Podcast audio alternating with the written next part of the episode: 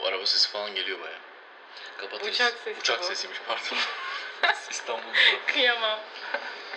Öyle bir gün geliyor ki insan olması gerektiği yerde Böyle artistik mi konuşacak ki? Hayır başında böyle bir şey gireceğim. Ama şey konu Hmm. öyle konuşacağım. Aa, Tabii sen öyle konuş da ben normal spontan. Öyle bir gün... Öyle bir gün geliyor ki insan olması gerektiği yerde olmak istiyor. Ama kimi zaman yaşamak için intihar etmekten daha çok cesaret gerekiyor. Ya bir Tam şey değil mi? Kamu da tam şey yani.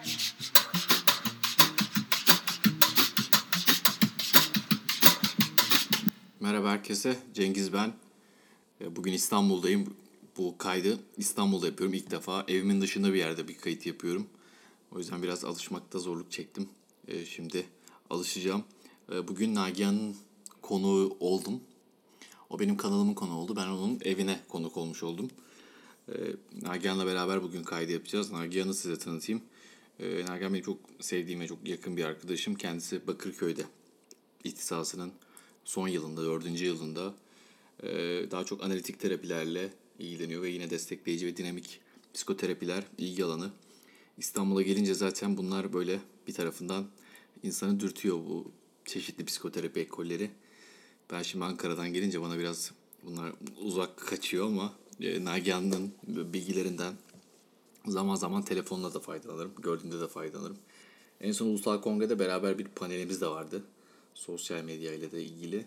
Ee, Bugün konuşacağımız konu intihar konusu. Ee, Oldukça farklı yönleri olan ve konuşması da zor bir konu. Nagihan'a eve girerken dedim sakın bu konuyu romantize bir şekilde konuşmaya kalkma. Dernekten bizi kınarlar falan diye söyledim. Ben zaten oldukça medikalize ve psikolojize bakıyorum intihara. Nagihan e, başka taraflardan baksın ona izin vereceğim ama fazla kaçarsa romantize bakışı orada durduracağım onu. Peki Nagihan hoş geldin. Sen hoş geldin Cengiz. Hoş bulduk. Şimdi ilk birkaç dakika heyecan heyecanlı olur. Sonra alışırsın. Nagihan bayağı hazırlık yapmış. Önde notlar falan var. Renkli renkli kalemlerle. ben mesela, ben her şeyi zihnimden konuşuyorum. Ezbere konuşuyorum. Bütün bunları çalıştığım için. Yani ilk defa böyle bir şey yapıyorum. Benim için çok yeni bir deneyim. O yüzden birazcık notlar aldım. Ama genellikle hani notlar alsam da çok notlara sadık kalabilen biri değilim. Konuşmalarım genellikle spontan seyrediyor. o nedenle umarım keyifli bir Yani intihar keyifli, olur. Keyifli olur mu bilmiyorum ama ilgi çekici olabilir. Terk edin burayı. Emre saçmalama. Hayatta her şeyin çaresi var ama hayatın geri dönüşü yok oğlum. Emre yapma. İstemiyorum sizi gidin buradan. İstemiyorum sizi. Emre yapma. Oğlum geri dön yavrum. Geri gel. Yapma. Elini uzat lütfen. Yapma. Ben Albert Camus'un bir e, birkaç satırıyla başlamak istiyorum. Öyle bir gün geliyor ki insan olması gerektiği yerde olmak istiyor. Ama kimi kez yaşamak için intihar etmekten daha çok cesaret gerekiyor demiş Albert Camus. E, ne nedir intihar kelimesini ilk duyduğundaki çağrışımların? Ya intihar aslında şöyle tanımsal açıdan da bakarsak yani intihar davranışı diyebiliriz aslında daha çok. Çünkü kişinin e, kendini öldürmek maksadıyla ve e, kendine zarar verdiği bir girişim. Tabii ki amacı genellikle kendini öldürmek oluyor. E, ve bunları genel olarak hani intihar davranış olarak yorumladığımızda tamamlanmış intiharlar oluyor ve intihar girişimleri oluyor genellikle. Ne yazık ki tamamlanmış olanlar e, daha çok e, gündemde oluyor ve O- o- üzücü taraf da bu oluyor aslında. Tamamlanmış demişken o güzel bir şeye dikkat çekmiş oldun. Ee, bazen böyle acile gittiğinde sen de işte ya da arada böyle konuşulurken işte başarılı intihar, başarısız intihar, intihara böyle bir başarı başarısızlık gibi e, yanlış bir terminoloji kullanıyor. Herhalde evet tamamlanmış intihar ya da intihar girişimi. Aynen öyle yorumlamak daha e, uygun oluyor. Çünkü hani intihar girişimi ve tamamlanmış intiharlar oranlar olarak da farklı. Mesela Dünya Sağlık Örgütü yani 2012 yılındaki verileri şöyle diyor. İntiharla ölüm dünyadaki ölüm sıralamasında 15. sırada. Hatta bu 15-49 ya- şey 15-29 yaş arasındaki ölümler arasında da ikinci sırada İki mi? yer alıyor. Ee, bu da e, aslında bize hani intiharı davranış olarak e, yorumlamamız ve tekrar gözden geçirmemiz Yani çok gerektiğini söylüyor. üretken bir yaş grubunda büyük bir yeti yitimine sebep olan bir şey. Ben şimdi bu e, intiharla ilgili şeyi düşün, şey yaparken çok çömezken şey derdim mesela kıdemlerim işte hasta iki kez intihar etmiş. Onlar da derdik yani iki kez ölmesi gerekiyor o zaman. Yani intihar her seferinde ha pardon intihar girişiminde bulunmuş derdim. Gerçekten insanın o ilk zamanlarında diline böyle zor yerleştirdiği bir şey. İntihar denilince belki de inanmak istemiyoruz işin ucunda ölüm olduğuna.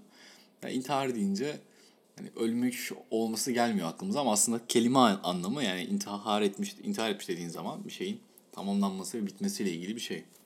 Belki bu biraz şeyle de ilgili olabilir. Hani bir biz ruh sağlığı çalışanları olarak artık bu tamamlanmış intihardan ziyade intihar girişimleriyle haşır neşir oluyoruz. Yani ilgilendiğimiz alan tam da burası aslında. Ve bize fazlaca sorumluluk yükleyen alan da burası. Girişimleri görüyoruz biz. Çünkü tamamlandığında ne yazık ki artık yapılabilecek çok fazla bir şey olmuyor. Nagen e, sen bana bir kitap vermiştin. In Martian, intihar kitabı. E, Foucault Tarih ve Hakikat hakkında. Ben bu kitabın üstüne kahve dökmek ve yanımda taşımaktan başka pek bir şey yapamadım.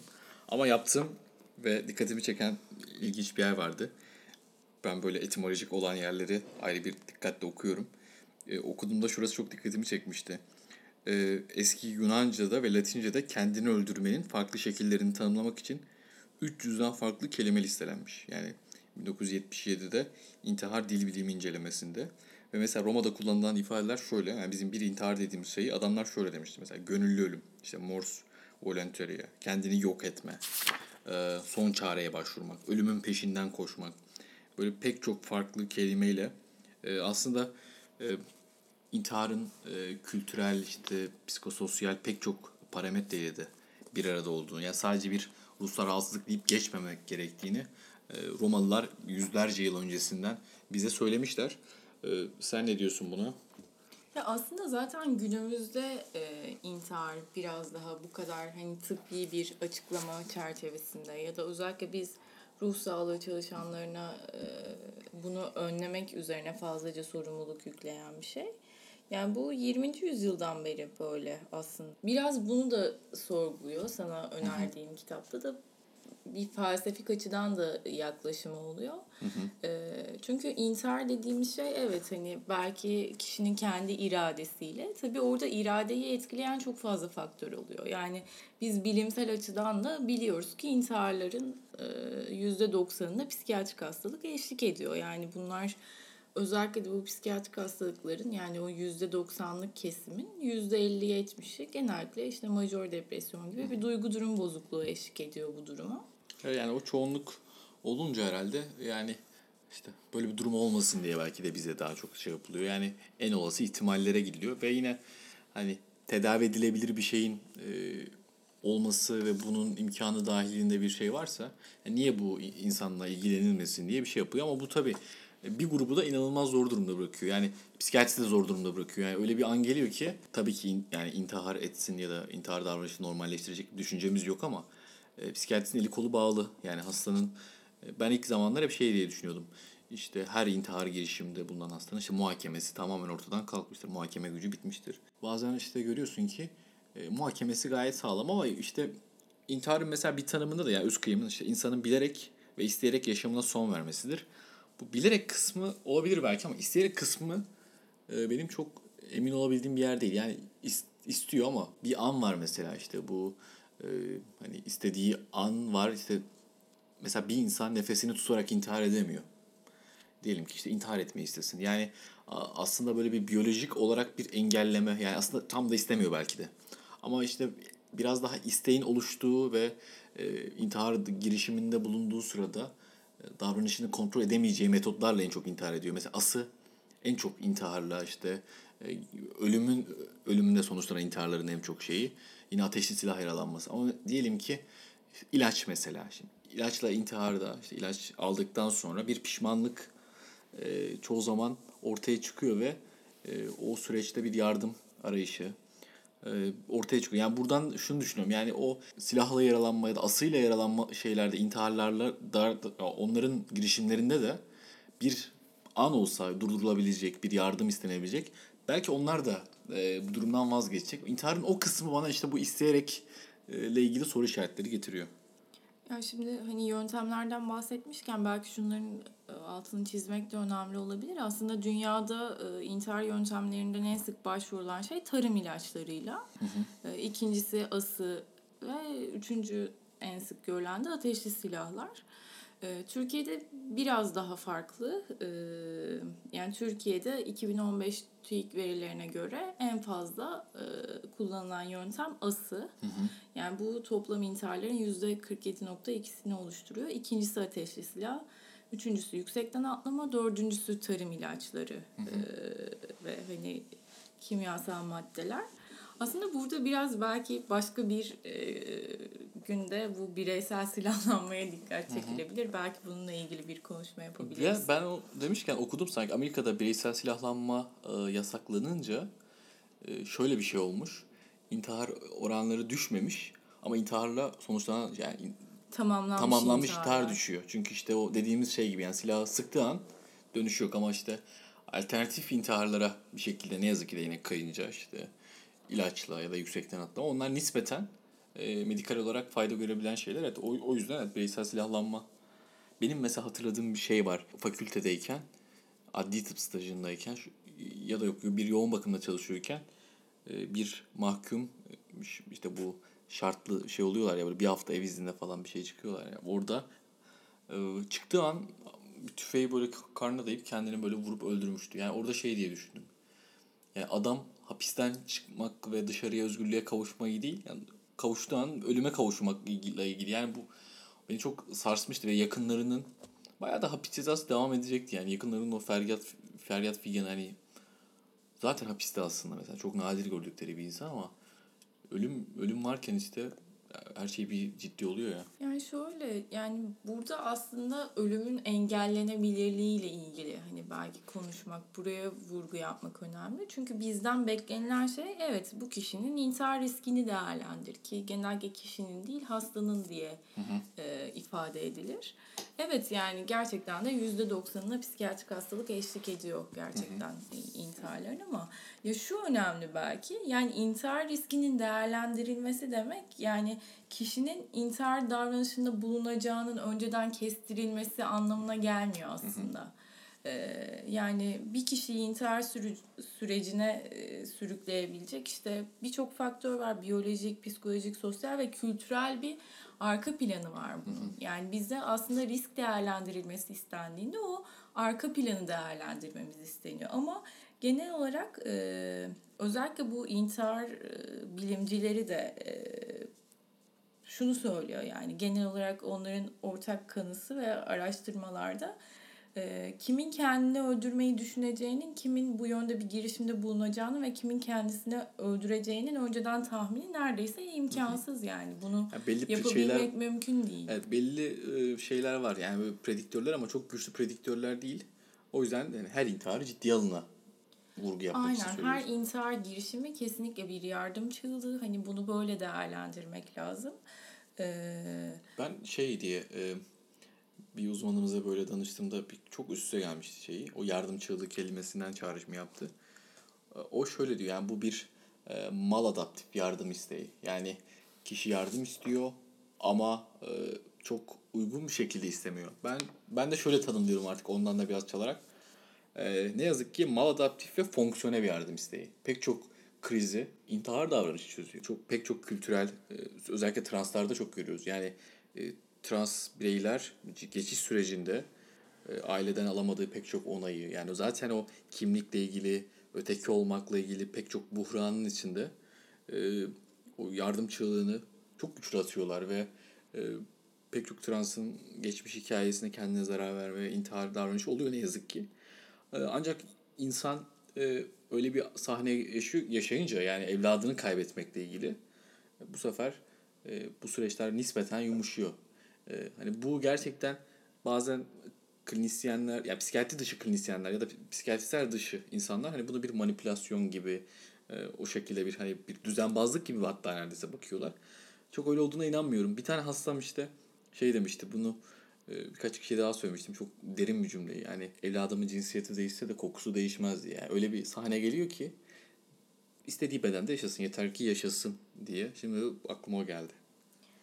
Ya burada tabii hani söylediğin gibi travma yani hepimiz aslında travma mağduruyuz düşündüğümüzde ama herkesin başa çıkma stratejileri farklı olabiliyor. Yani travma ciddi bir yordayıcı gerçekten. Yani e, birçok intihar girişiminde zaten o risk değerlendirmesinde de yaptığımız şey aslında yordayıcıları tespit etmeye çalışmak. Yani hani herhangi bir stresör, yaşam olayı, yakın zamanda hani travmatik bir yaşantı. Bunlar önemli gerçekten. Evet şeyi önemsemek gerekiyor. Yani her intihar girişiminin. Yani hani bunun e, tabii ki bazı yöntemleri kullanmış olması mesela işte silah teminine gitmek gibi bir şey. Yani bu aslında tam anlamıyla e, bir plandan bahsediyor. Bir de şunu da belki vurgulamak gerekiyor. Yani e, intihar fikri aktif ve pasif olabiliyor. Yani pasif dediğim şey daha parasuisidal diye tanımlıyoruz biz bunu. E, biraz bilimsel olarak. Örnek ver mesela. Yani işte yok olmak istiyorum. Uyuyup bir daha uyanmak istemiyorum. Ya da şey var gibi. mesela- Böyle depresif bir kişide bu söylemler bile pasif suisidal fikirler aslında. Mesela ilaçla intihar aktif bir suisit, suisidal girişimse şeker hastası ilaçlarını kullanmamaya başlıyor. Tansiyonum ya da tansiyonluk ilacını kullanmıyor. Tansiyonum çıkarsa çıksın gibi. Aynen yani bunlar... e, Daha ileri yaş grupta ben onu görüyorum. Yani onlar çünkü belki de o e, işte genç grubun o agresyonu o şey yok ve bir şekilde o pasif bir şekilde ölümü beklemek, işte ilaçlarını kullanmak istememek çok fazla e, onkoloji hastasında da görürsün. Yani böyle çağırırlar. Tedavi de Evet, doğru. tedavi istemiyor. İşte ilaçlarını kullanmak istemiyor. Ve gidersin der ki adam yani işte ne evre dört kanserim her yerim ağrıyor. Ee, sen orada e, işte sihirli cümleler aramaya başlarsın. Ve bir şekilde e, gerçekten de zordur o, o görüşmeler. Empati yapması da çok zordur. Yani bir insan ölmek üzere e, ya en fazla işte bir hafta uzatacak belki de survey'ini. E, çok böyle bir e, onun üzerine bir gidip işte bunu alacaksın alacaksın diye şey yap yapmak falan. Benim bir tane a- 18 yaşında aileli hastayla bir görüşmem vardı. E, Bana işte ilaçlarını kullanmak istemiyor şey gibi böyle yine pasif ölüm düşünceleriyle danışmışlardı. Gittim odaya. Merhaba işte Doktor Cengiz ben dedim. Bir anda hışımla babası odaya girdi. Yeter artık oğlumla konuşmayın çıkın odadan falan dedi. Yani o- şartlarda gerçekten konuşacak bir şeyim yoktu ve odadan çıkmak zorunda kaldım. İşte burada hadi belki irade kavramından da bahsedebiliriz. Yani hani e, işte sen de mesela ilk tanımlama yaparken isteyerek işte son vermesi gibi bir şey. E, burada evet yani kişinin iradesini etkileyen belli şeyler olabilir. Hani işte bizim o muhakeme dediğimiz şey e, tam olarak da ama herkese muhakeme bozuluyor mu işte belki sorgulamamız gereken kısım o. Tabii ki bizden beklenilen bir ruh sağlığı profesyoneli olarak hani her şeyi e, bir şekilde belki patolojiye oturtup bu patolojiyi çözmeye yönelik e, bir şey oluyor. Bir de ben e, özellikle son zamanlarda bunun üzerine fazlaca düşünmeye başladım. Evet hepimizin yani bence genel olarak hani tıp camiasında da olan bir şey. Böyle bazen kendimizi tüm güçlü atfedebiliyoruz. Yani evet ben yapıyorum işte ben tedavi ediyorum falan gibi. Bunlar bazen şöyle handikaplara sebep olabiliyor bence. Ee, fazlaca kurtarma fantazisi içerisine girebiliyoruz. Yani o belki hastayla o sınırları, sınır aşımı dediğim şey belki de o noktada başlıyor yavaş yavaş. Çünkü birden böyle evet ben hastamın kesinlikle intihar etmesini istemiyorum. Bunu engelleyeceğim. Hani elimden ne geliyorsa yapacağım ama bazı intiharlar engellenemiyor ne yazık ki. Evet bu kaydı sonlandırıyorum. Bir sonraki kayıtta kaldığımız yerden devam edeceğiz.